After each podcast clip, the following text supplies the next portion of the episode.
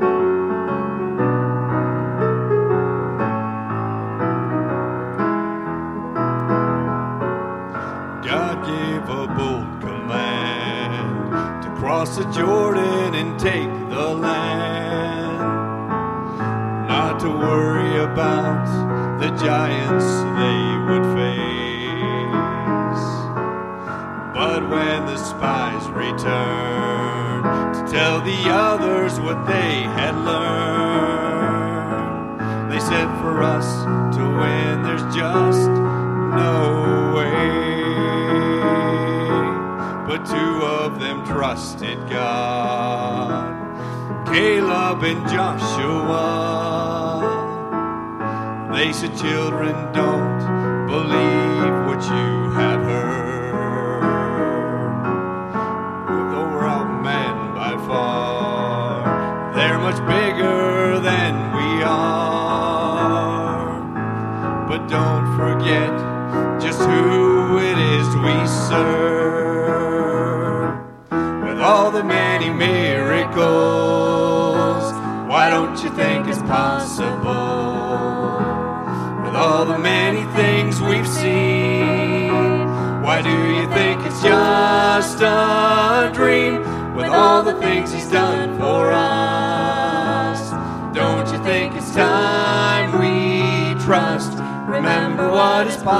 possible with all the many miracles.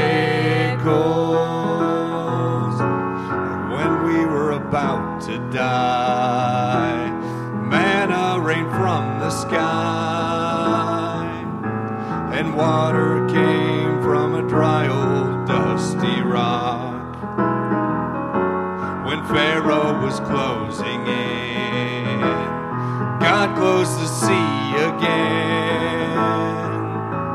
but not before we all had safely crossed. Now here you are, my friend. You face a battle you cannot win, and you tell yourself there's just no need to try. Consider how good God's been. He's been faithful time and again. Must believe, and here's the reason why. With all the many miracles, why don't you think it's possible? With all the many things you've seen, why do you think it's just a dream? With all the things he's done for us, don't you think it's time we what is possible with all the many miracles, with all the things he's done for us. Don't you think it's time we trust? Remember what is possible with all the many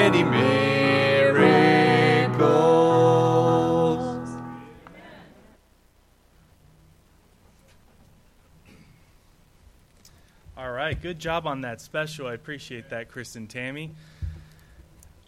Well, if you have a copy of God's Word this morning, if you would turn, uh, take that copy and turn to the book of Luke, Luke chapter number 4. Luke chapter number 4.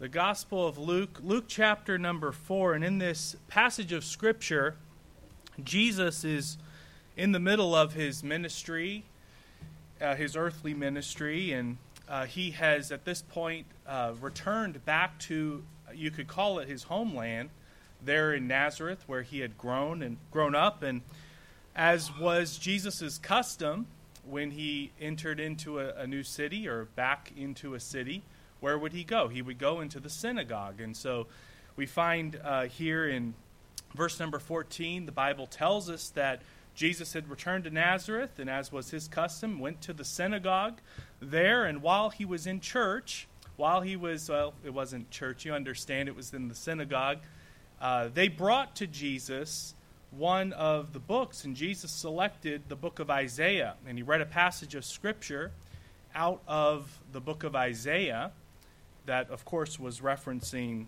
uh, him. And then he closed the book and then went and sat down.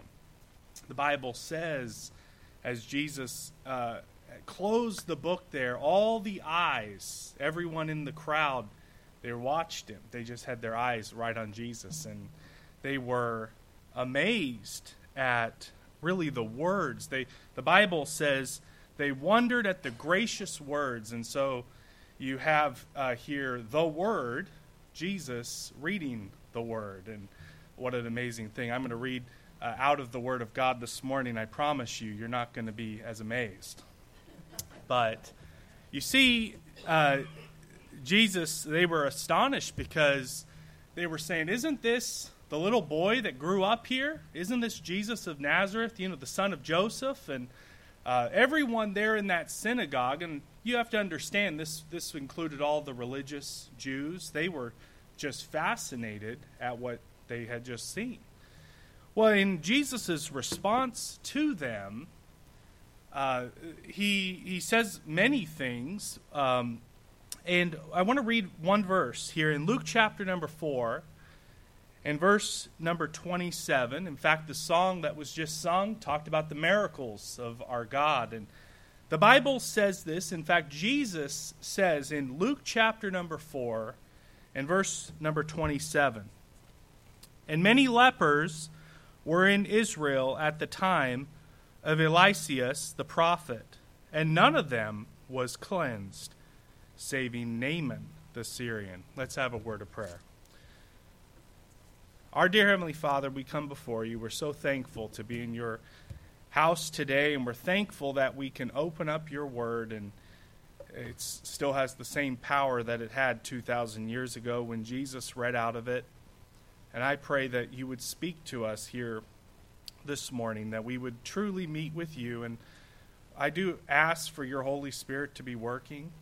And if there's someone here that doesn't is unsure of their spiritual condition before you, I pray that you would speak to them, and I pray that you'd have your will this morning. In Jesus' name, amen. All right. Well, the Jesus made reference to one of the Old Testament prophets, Elisha. And, um, one of the major prophets. We actually know quite a bit about Elisha. God used uh, the prophet Elisha to perform very uh, a lot of miracles.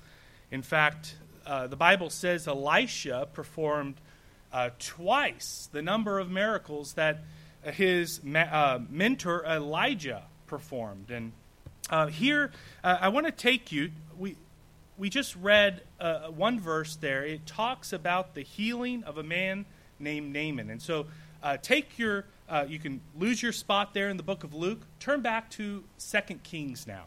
Second Kings, and I want to read more uh, about this story here. Uh, Second Kings chapter number 5. This is where our text is going to be here this morning. Second Kings chapter number 5. And here in this chapter, we read about one of these miracles that God performed at the hand of, by the hand of Elisha. And we're going to pick up in verse number 1. So if you're there, follow along as I read. The Bible says in 2 Kings chapter number 5, beginning in verse number 1. It says, Now Naaman, the captain of the hosts of the king of Syria, was a great man with his master and honorable, because by him the Lord had given deliverance unto Syria. He was also a mighty man in valor, but he was a leper. And the Syrians had gone out by companies and had brought away captive out of the land of Israel a little maid, and she waited on Naaman's wife. And she said unto her mistress, Would God my Lord be with the prophet that is uh, that that my Lord were with the prophet that is in Samaria, for he would recover him of his leprosy. And one went in and told his Lord, saying, Thus and thus said the maid that is in the land uh, that that is of the land of Israel. And the king of Syria said, Go to, go, and I will send a letter unto the king of Israel. And he departed and took with him ten talents of silver, and six thousand pieces of gold, and ten changes of raiment. And he brought the letter to the king of Israel, saying, Now when this letter is come unto thee, behold, I have therewith sent Naaman my servant to thee, that thou mayest recover him of his leprosy. And it came to pass, when the king of Israel had read the letter, that he rent his clothes and said, Am I, am I God to kill and to make alive, that this man doth send unto me to recover a man of his leprosy? Wherefore consider, I pray you, and see how he seeketh a quarrel against me. And so you have to understand the king here in Israel, um, the, the, the Syrians, uh, the nation of Syria up north, they had been a thorn in the side of Israel for uh, since really the days of King Solomon. And so you have Jehoram, who is the king of Israel, fearing that maybe this letter uh, is a pretext for a war. And there had been battles, really. I mean, there were raids. If you read the, the history, if you go back into the book of First Kings, you will see that the Syrians were, there were these on and off raids and incursions, and uh, just eh, they're going into each other's territory. And so, rightly so, the king's thinking, okay, this is going to be uh, a reason if I don't heal the Syrian, the captain of the host, this man named Naaman, if I don't heal him, uh, then Syria is going to invade again. It's going to give them reason or cause to come and invade. And so that's where we're at in verse number 7. Well, let's pick up once again now in verse number 8, 2 Kings chapter 5. verse number 8 And it was so when Elisha, the man of God, had heard that the king of Israel had rent his clothes, that he sent to the king, saying, Wherefore hast thou rent thy clothes? Let him come now to me, and he shall know that there is a prophet in Israel. So Naaman came with his horses and with his chariot, and stood at the door of the house of Elisha. And Elisha sent a messenger unto him, saying, Go and wash in the Jordan seven times, and thy flesh shall come again to thee, and thou shalt be clean. But Naaman was wroth, and went away, and said, Behold, I thought he would surely come out to me and stand and call on the name of the Lord his God and strike his hand over the place and recover the leper. Are not Abana and Pharpar, rivers of Damascus, better than all the waters of Israel? May I not wash in them and be clean? So he turned and, uh, and went away in rage. Verse 13 And his servants came near and spake unto him and said, my father, if the prophet had bid thee to do some great thing, wouldst thou not have done it? How much rather than when he said, saith unto thee, Wash and be clean? Then went he down and dipped himself seven times into Jordan, according to the saying of the man of God, and his flesh came again like unto the flesh of a little child, and he was clean. So here this morning, I want to I want to preach on the the, this story, the, the healing of Naaman. The healing of Naaman. Another great illustration of salvation. First thing I want to see, there's five points. The first point that I want to bring out is the condition. The condition. And um, Brother Ken, if you could just give me control, I can move the slides. The condition. And I want to talk, in verse number one, we see the condition of Naaman. Naaman here. Now, Naaman, the Bible says he was a man of position, he was a captain of the hosts, a high, rank, high ranking military official there in Syria, a man uh, with great prestige. He was. Um, a great man with his master. He had inroads with the king of Syria. And someone, certainly the king of Syria, uh, praised. He praised him in uh, there in Syria. Naaman was very well known, a very honorable man, the Bible says. Why is that? Well, there was a lot of things, good things that he had done there. He had brought, the Bible says he wrought deliverance unto Syria, meaning when he led the soldiers into battle, they won. I'm kind of reminded of King David, or before he was king, little David. Remember when David killed Goliath? He came back in, uh, back in town and they were singing his praises. They, he was so popular. The fame of David was throughout the land. That's kind of how Naaman was up in Syria. You mentioned the name of Naaman, and everyone knew who he was, and they had positive thoughts. Uh, he he um, had given deliverance unto Syria, and he was a mighty man of valor. The Bible says he had power. Okay, so his Naaman's charisma here. Here is a man with stature.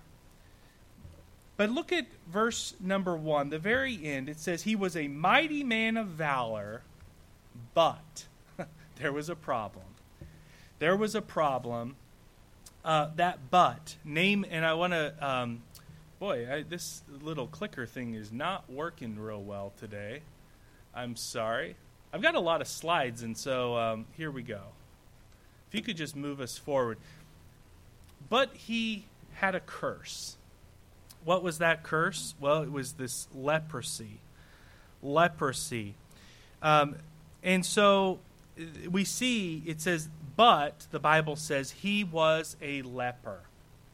So a man, a, a, a well known man, had everything really uh, the world could offer power, prestige, well known, but he had a problem. And this was a man that was a leper. Now, the thing with leprosy, and really this is a condition with really any illness if you think about it, maybe think about cancer or he really is not a respecter of persons, right? You read about, I mean, almost weekly of maybe some celebrity um, coming down with a with an illness, right? And then we we come together uh, in church and we put on the prayer list a, a loved one that maybe has an illness or cancer. You know, illness, uh, leprosy back then was not a respecter of persons. Anybody could get it.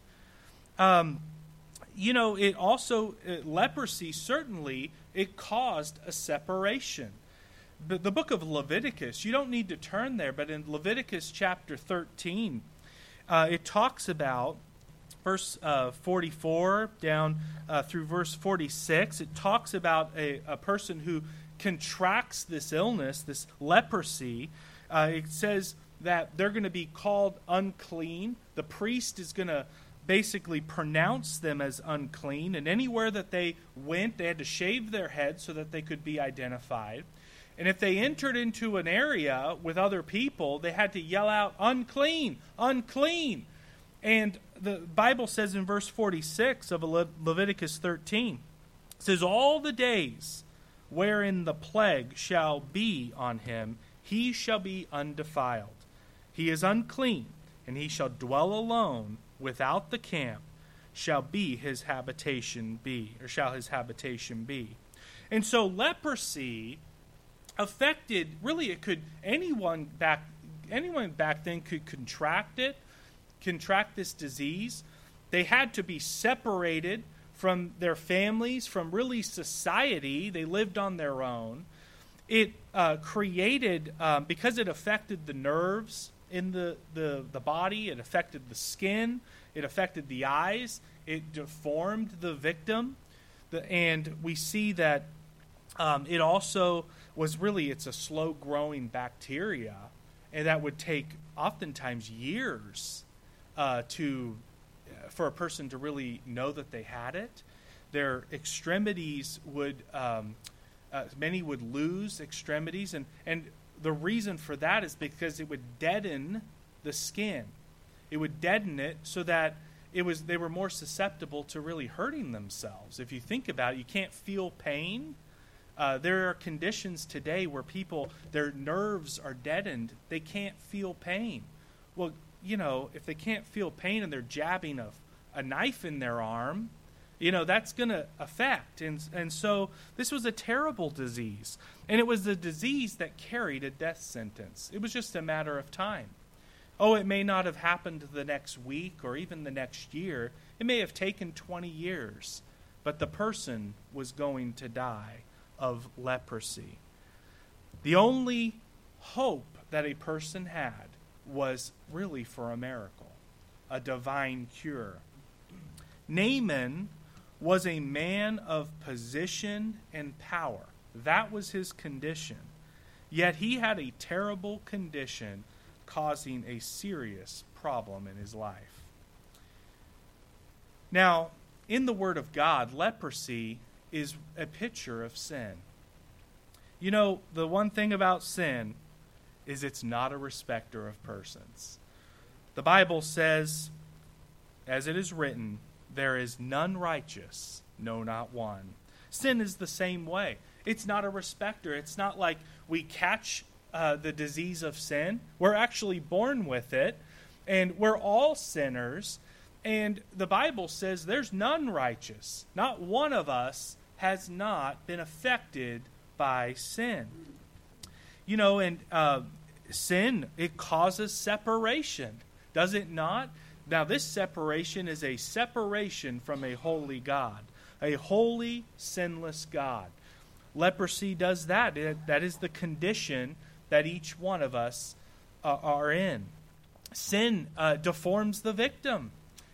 And you say, well, okay, how's that? Well, look at what the Bible has to say in the book of Isaiah 64, verse number 6. It says, and remember what I, what I said about the person who had contracted leprosy.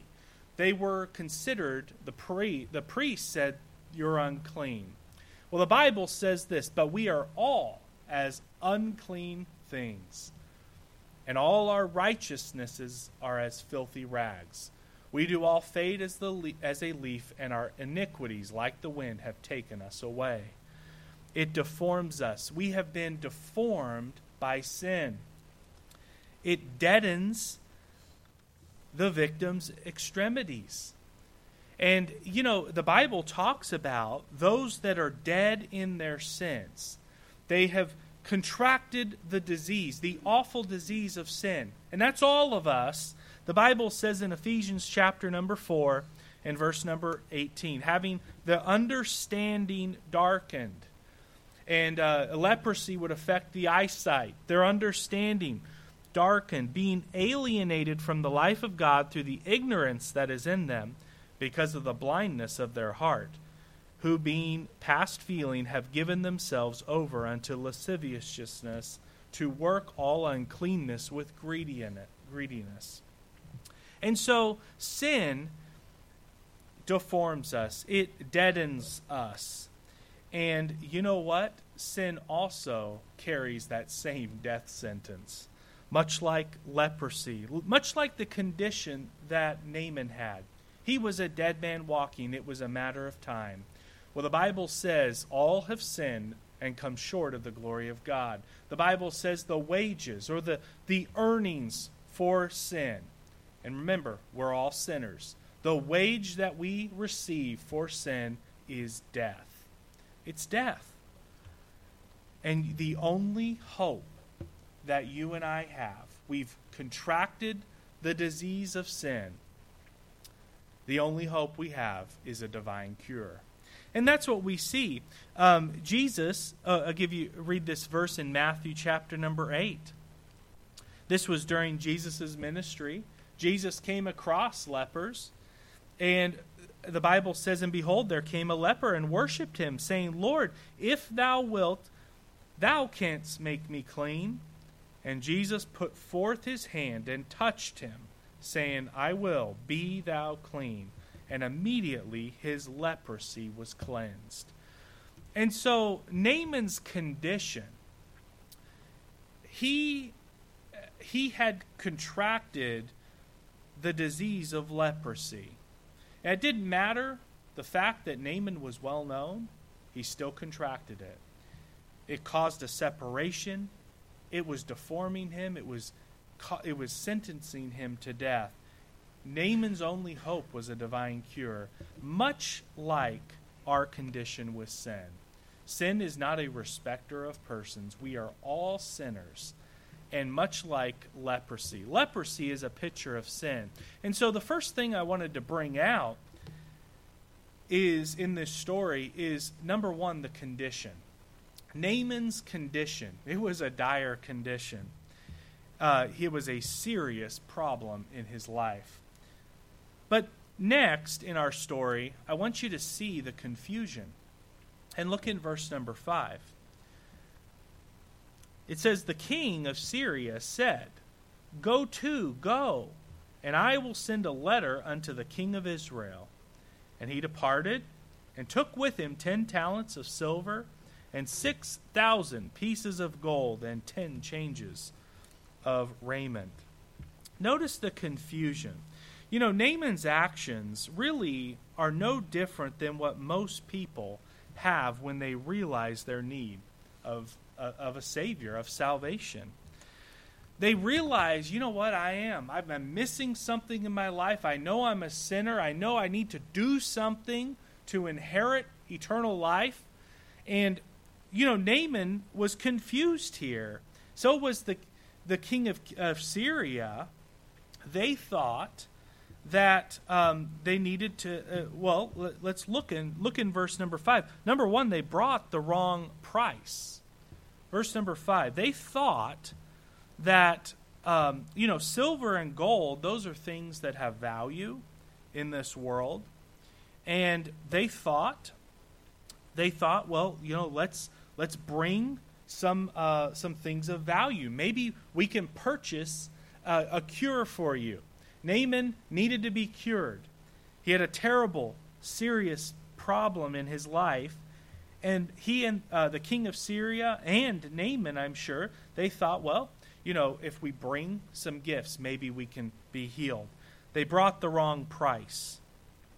You know, a lot of a lot of people, um, they uh, they think that salvation can be purchased with something of this world?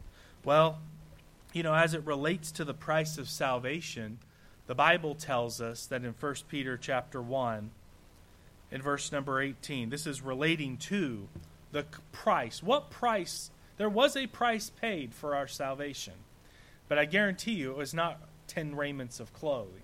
It wasn't gold or silver. Was something much more valuable. The Bible says in 1 Peter chapter 1 and verse 18, For as much as ye know that ye were not redeemed or purchased with corruptible things, as silver and gold, from your vain conversation received by the tradition of your fathers. But what were we purchased with? What was our salvation purchased with? The precious blood of Jesus Christ, as a lamb without blemish and without spot. But do you see the confusion that Naaman had? Here he is, a man with a serious illness, a serious problem, and the first thing he's confused. He thinks, I need to bring uh, something to, per- to pay for my healing. But then we also see he went to the wrong person. In verse number six, where does the Bible say that they went? the king and Naaman thought that the king of Israel had the ability or maybe the sway to heal Naaman. They went to the wrong person. Oh, how wrong they were. You know, the king of Israel, uh, you know, the nation of Israel, even Elisha didn't have the power to heal. There's only one. That's exactly what Jesus said. Jesus said in John chapter 14, in verse number 6, Jesus saith unto him, I am the way, the truth, and the life. No man cometh unto the Father but by me. You know, access to God. Access to God. People, uh, people know they're confused. How do I, how do I get access to God? Is it, is it through a church? Is it through a priest? No, it's through Jesus Christ.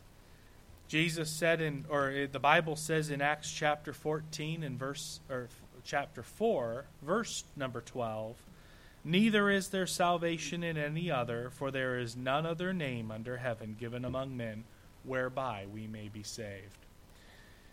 And so, access to God, it's through one person it's Jesus. So there was confusion. Naaman was confused. Not only did he think he had to bring something of value, earthly value, the Bible says all of that is, is worthless. Uh, God says that. He thought he needed to go to the king of Israel, but that was wrong. But we also see he came to the wrong place. The Bible says in verse number 9 that Naaman Naaman came with his horses and with his chariot and stood at the door of the house of Elisha. Stood at the door. He came to the wrong place. You know, I'm reminded of the phrase, so close yet so far away. There are some people that they're so close to uh, maybe it's a head knowledge, but not a heart knowledge, a heart acceptance. You know, they, they may come to uh, a church much like our service here this morning, and they may hear the gospel message so close, yet coming to church and hearing the message is not enough for salvation. It must be personally accepted. And you see that Naaman came to the door. Now he's on the doorstep, right? The doorstep of the preacher back then, Elisha. And uh, you know, there's a there, Jesus uh, talked about this uh, as he was in Mark chapter 12 and verse 34. You know, there were many religious people. They were they were so close, but yet so far away. It says in Mark chapter 12 and verse number 34 when Jesus saw that he answered discreetly. Uh, so we know, uh, you know, here he who he's talking with, someone very carefully, one of those scribes, those lawyers, those Pharisees. They very discreet in their answers. So Jesus saw that, and he said, "Thou art not far from the kingdom of God." May I say today, not one of us want to be not far from the kingdom of God. You're either on your way to heaven or you're not. You're on your way to hell. You can't be sort of saved or quasi saved. You either are saved or you are not saved. And here we are. Naaman is in this really state of confusion. He's not far, he's close. And but yet he is not there.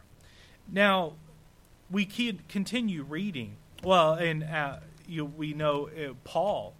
Uh, there was uh, King Agrippa, a very familiar passage of Scripture in the New Testament, as Paul was standing before the king. And uh, you read chapter 26. It's a wonderful sermon. Paul is going through the history of Israel, with uh, or going through going through everything, giving his testimony of everything he has uh, seen, and uh, it was very, very persuasive. But yet, King Agrippa said, Almost thou persuadest me to be a Christian. Now, we don't know if King Agrippa ever had a second chance or if he ever did trust in Jesus, but if that's where it ended, then we do know based on the Word of God where he is today. Almost thou persuadest me is not enough. You know, many people will come to the door of salvation, but they they they fail to make that commitment, that that next step. And we see that Naaman had his own ideas. We see the confusion here, not only the wrong price, he went to the wrong person, he went to the wrong place, but he had the wrong prescription in verse number 10.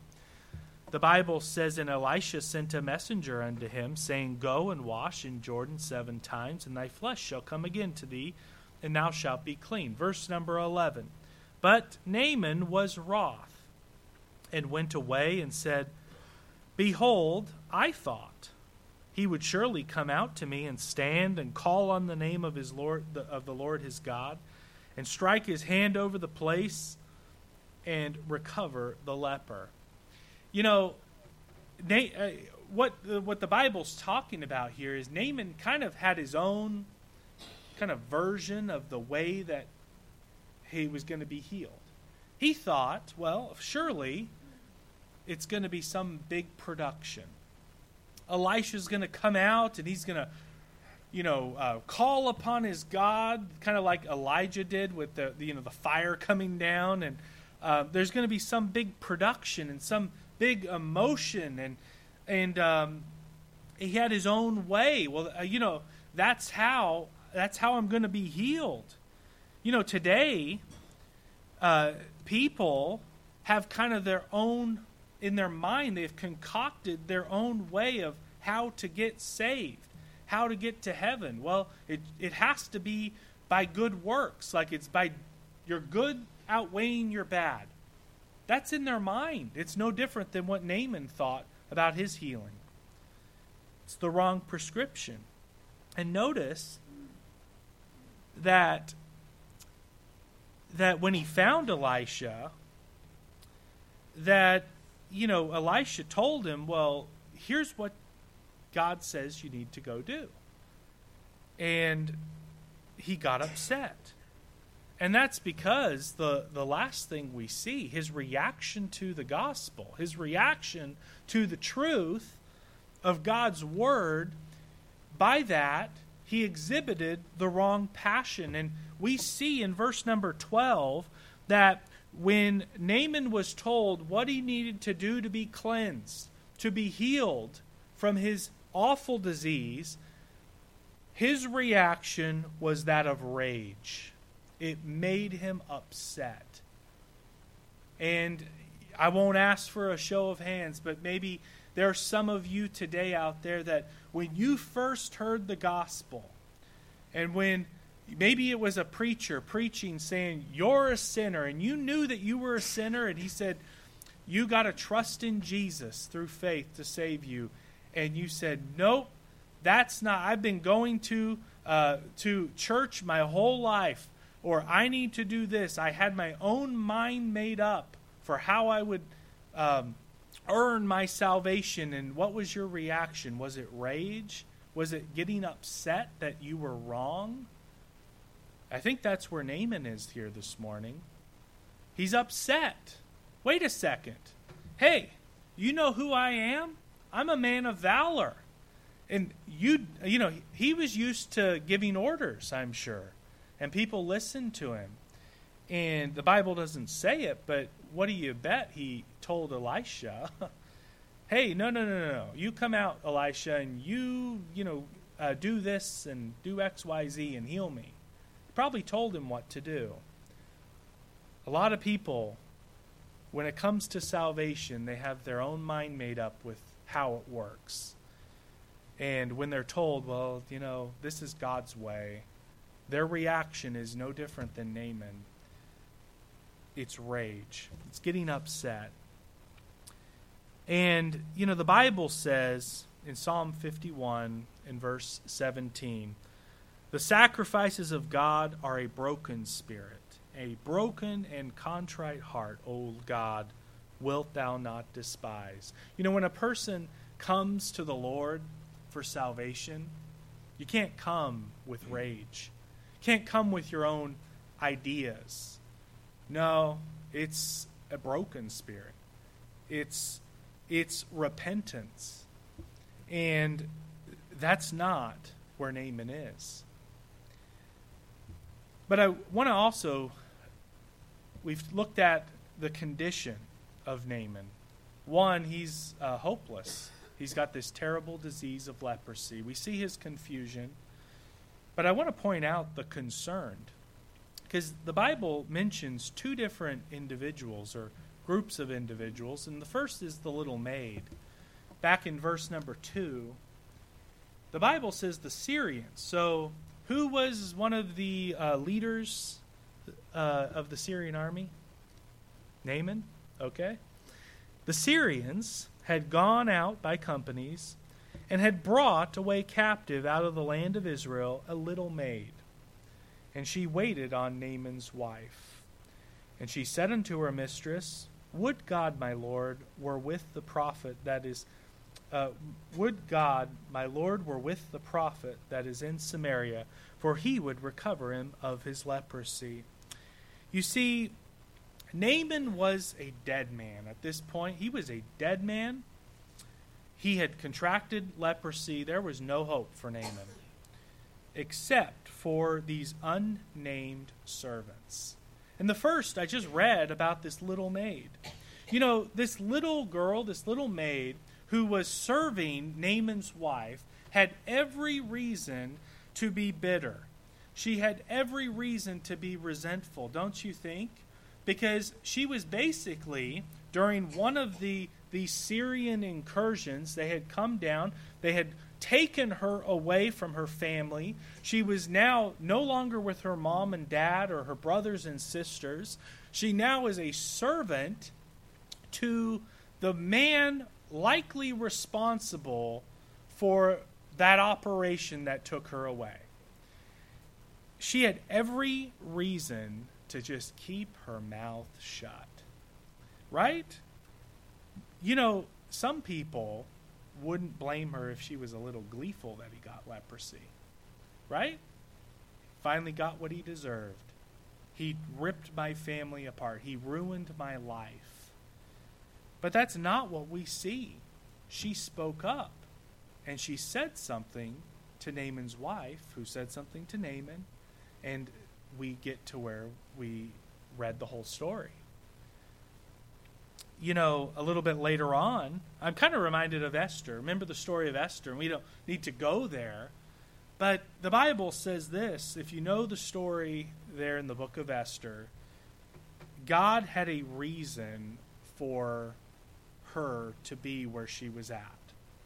The Bible says um, that in Esther 4, verse 14, that I mean, she, she, similar situation. She was in a place she didn't want to be, but see, God had a purpose for it.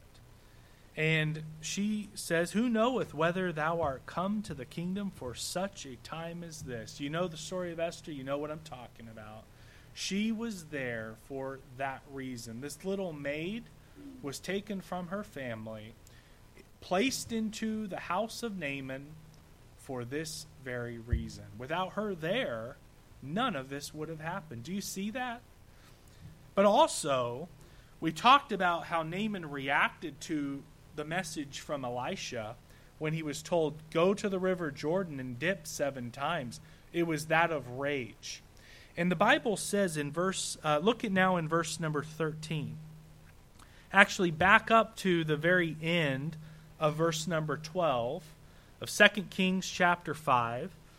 The Bible says, So Naaman turned, okay, and went away in rage. Now, where was Naaman going? He's going back up to Syria. He's like, I am done with this. This was a waste of time. I'm just going to go back home. But look in verse 13. It says, And his servants came near. So the, the servants that were traveling with him, they came to him and spake unto him and said, My father, if the prophet had bid thee to do some great thing, wouldst thou have not done it? How much rather then, when he saith to thee, Wash and be clean? You know, they're talking some sense into Naaman, right? He's like, you know, if if Elisha would have said, "Well, you need to go do this and this, and you need to give me, you know, uh, this much gold, this, you know," if he would have rattled off some big list, Naaman would have done it. But you see, the prophet of God said, "All you need to do is go to the river Jordan and dip seven times." It's pretty easy, right? They're talking some sense into him. But I also want to bring up that Naaman's servants here they also spoke up in the face of rage. You know, their boss was upset. He was upset. Naaman was mad. And so I do want to point out the courage that it took for these servants to speak up. They were concerned enough to say something. The little maid was concerned enough to share the good news with someone. Now, she didn't even talk to Naaman, she spoke to Naaman's wife. She was concerned enough. I wonder, Christian, are we concerned, even the slightest, for those that are in a sinful condition? They have not had their sins cleansed. There's, they need to be washed in the blood of Jesus. Do we have even a smidgen of the same concern that the maid or the servant had? It, you know, it may require speaking up in the face of, ra- of rage. But we can see the concern. Now, moving on, number four. Number four, we get to the cleansing here. So we've looked at the condition of Naaman. We've looked at his confusion, how he reacted to the gospel.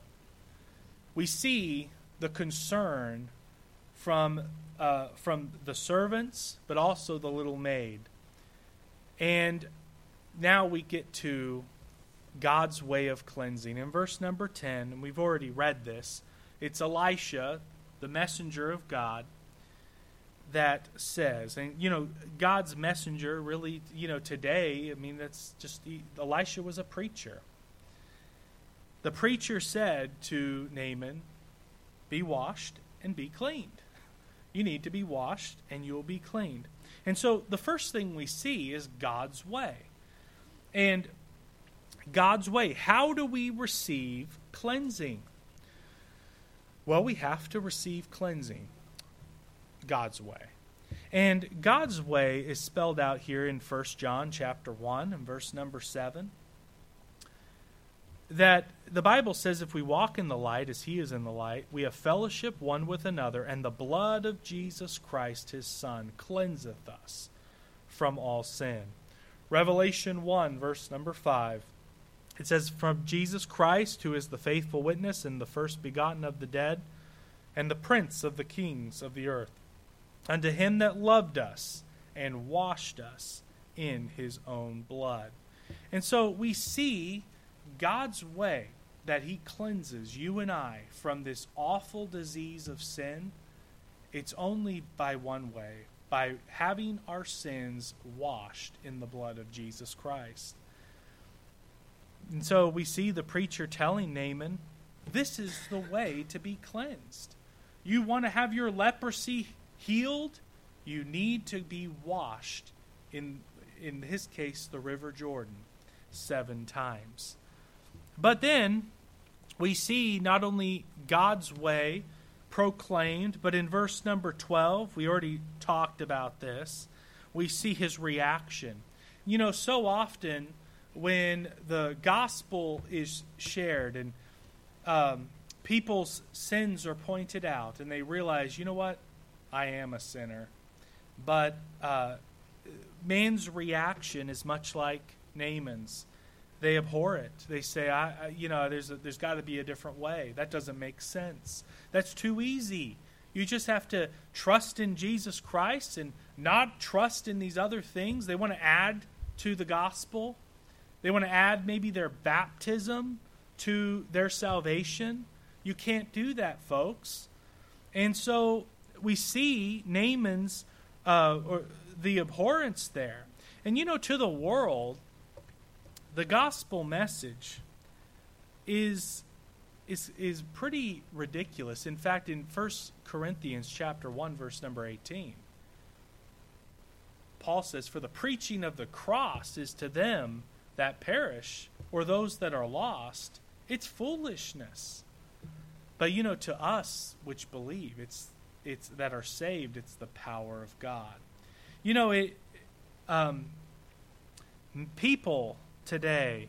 They want a nice, respectable river of ceremonies. And that's what Naaman wanted. He said, Are not, and he mentions two rivers that were up in Damas- uh, up in Syria, or they're rivers that flow flew into Damascus. You know, Damascus is one of the oldest capital cities, even today.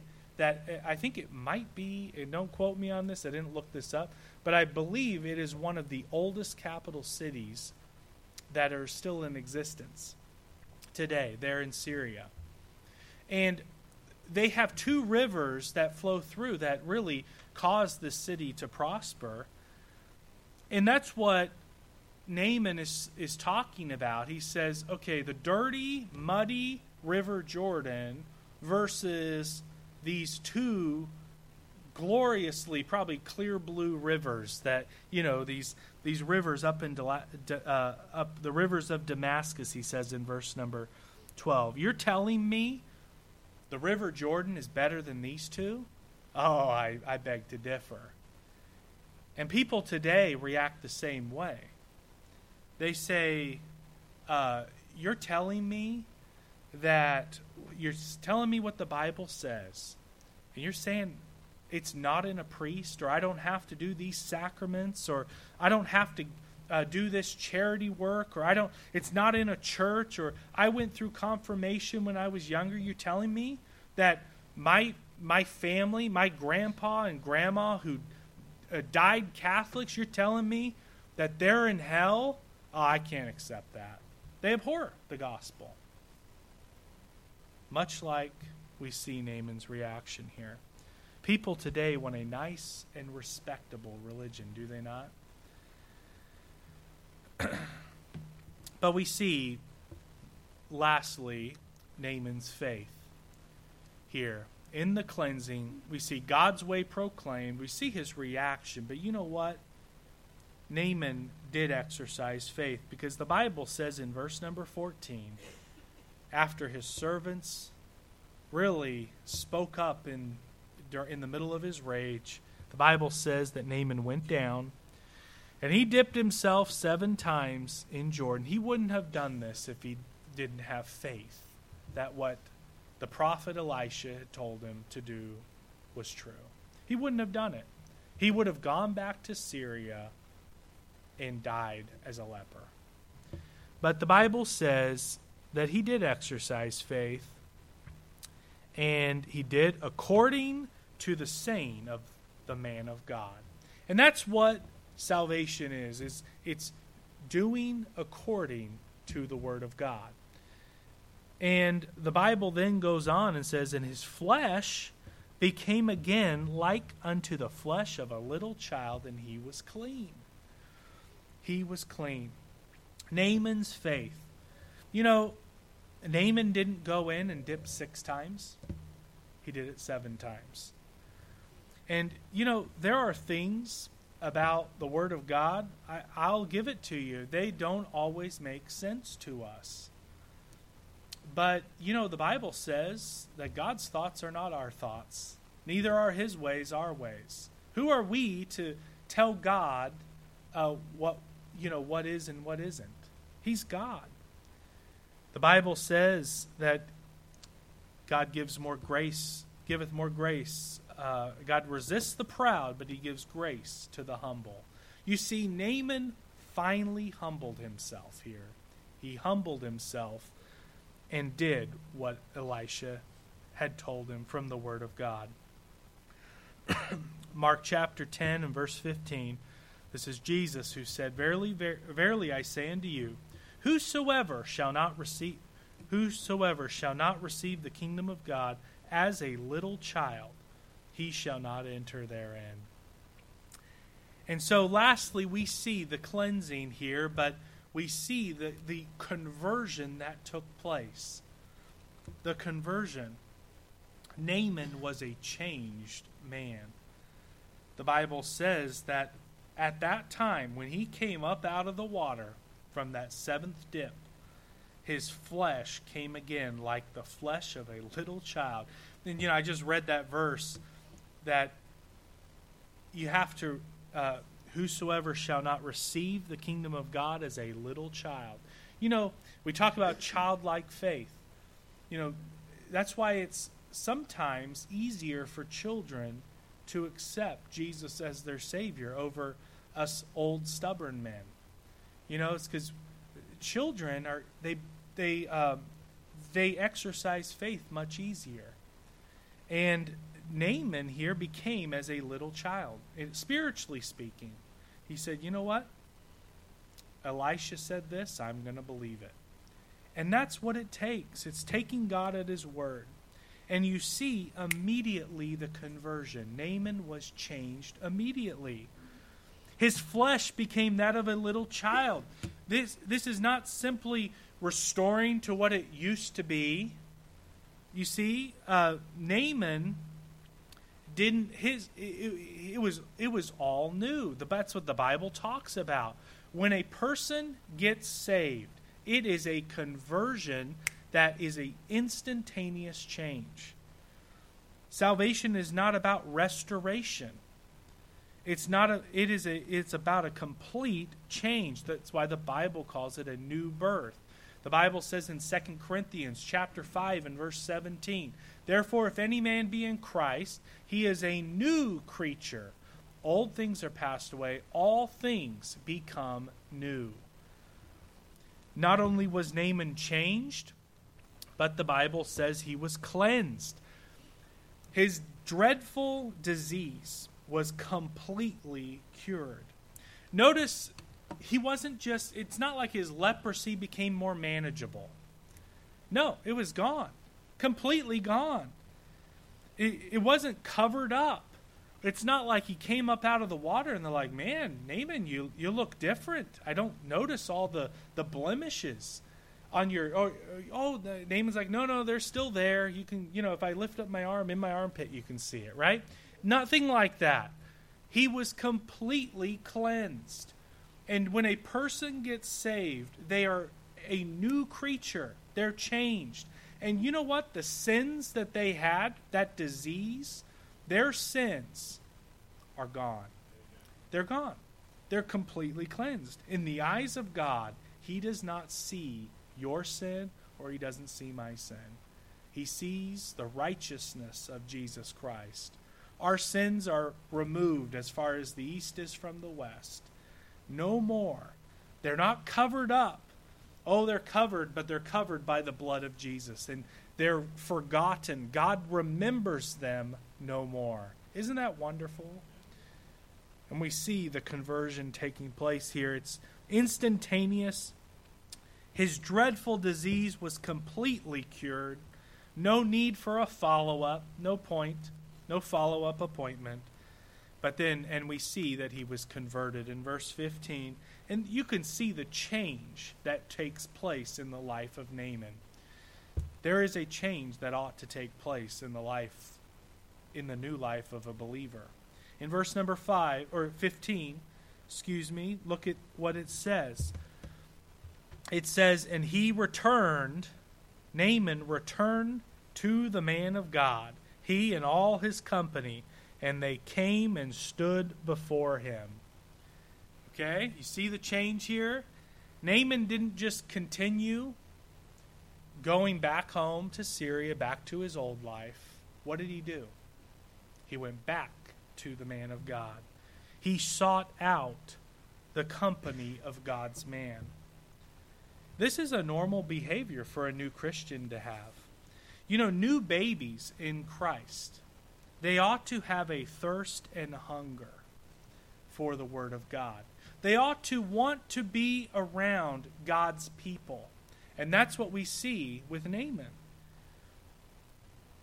Scott talked about this in the lesson this morning the importance of church, physically assembling with other believers the Bible says in Acts chapter 2 and verse 42, and they continued. This is after the day of Pentecost where people got saved.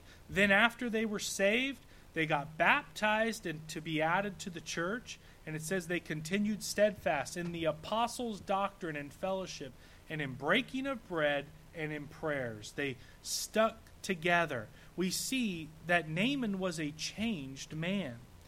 He went back to the man of God. And that's so that's so needed for the for the for the young Christian, but it's needed for all believers. And we we won't. Um, you can see later on he was um, uh, confessing uh, publicly his testimony. He was worshiping the Lord. He said, "I don't want to worship to these false gods, any any other gods. I only want to worship and bring sacrifice to the Lord Jehovah in verse 17, we see he became all of a sudden very charitable. Charitable. He wanted to give the man of God physical things. Uh, to help with his work. Christians ought to be giving, they ought to be tithing, they ought to be um, giving uh, to the work of God. And we see that change happening in Naaman's life.